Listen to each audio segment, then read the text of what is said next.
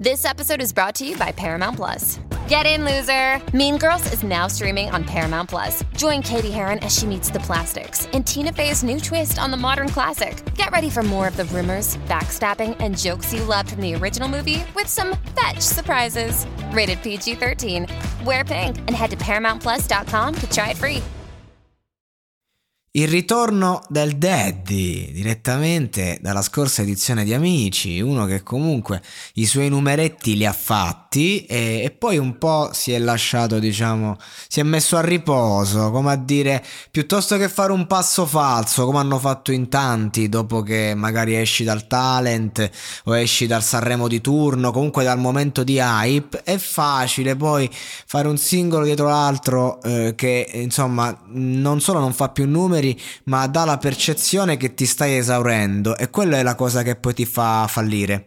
Il Daddy ha capito che doveva far passare un po' di tempo perché comunque insomma eh, ha fatto giusto la, la, canzone estiva e adesso ritorna tra l'altro in featuring con Caffè Latte che abbiamo ospitato qui, ho ospitato qui al Monologato Podcast per un'intervista, una bellissima intervista tra l'altro, in cui siamo andati un po' a fondo, diciamo, nella sfera intima ed emotiva eh, delle tematiche che tratta nella musica e quindi vi consiglio di recuperarla, intervista a caffè latte, sempre qui, ma a parte questo, mh, mm, ed è una scelta questa sicuramente rischiosa, eh, perché comunque uno il ritorno se lo aspetta, invece il Daddy mm, secondo me ha fatto la scelta giusta perché si è dosato un po' e, ehm, e, si, e, si, è fatto, diciamo, in qualche modo anche guidare eh, nella produzione. Da, da, mm, si è fatto ispirare un po' da questa ragazza perché se voi ascoltate il ritornello di questo brano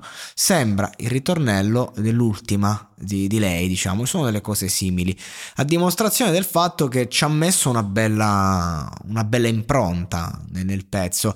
E, e, loro sono un po' due universi eh, distanti, però ehm, lei in questa traccia si è un po' poppizzata, ha preso un po' quello stile Mediaset per stare inerente, ma mantenendo se stessa. Lui invece, da, da che è proprio il prodotto confezionato dalla televisione, si è un po' sporcato eh, da invece quegli aspetti della caffè latte che sono eh, molto più invece di, di, di, vita di tutti i giorni, mettiamola così. Eh, a me devo dire che come suona mi piace, mi, mi piace anche diciamo la scelta e mi domando, vediamo a livello di numeri un po' come andrà, come non andrà. Eh, quello che mi chiedo è, Daddy fa bene un po' a sporcarsi le mani? Evidentemente sì, perché comunque stiamo parlando di uno che se continua a fare la roba preconfezionata come gliel'hanno imparata, ce lo prende nel culo, eh, praticamente. È quello il discorso. Ti ritrovi che fai sempre meno numeri e poi arrivederci grazie. Poi Daddy non è quel personaggio in stile eh, San Giovanni che aveva una sua grossa personalità personalità, diciamo, Daddy se l'è un po' costruita, no?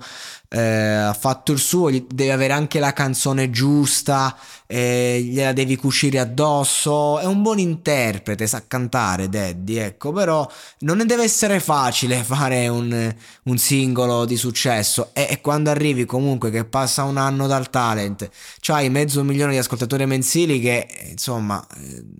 Eh, va bene, però inizi un attimo a guardarti intorno perché oggi ci sei, domani non lo sai, perché comunque si scende.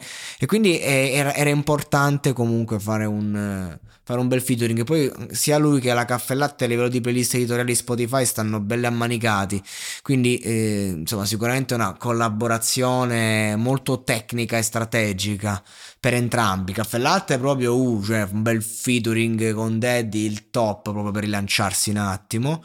Quindi insomma, buona scelta. Ecco, ho parlato per lo più del discorso marketing tecnico pratico perché onestamente non è che abbia tutta sta roba da dire sul pezzo. Uh, non è uno di quei brani in cui si può fare troppa filosofia.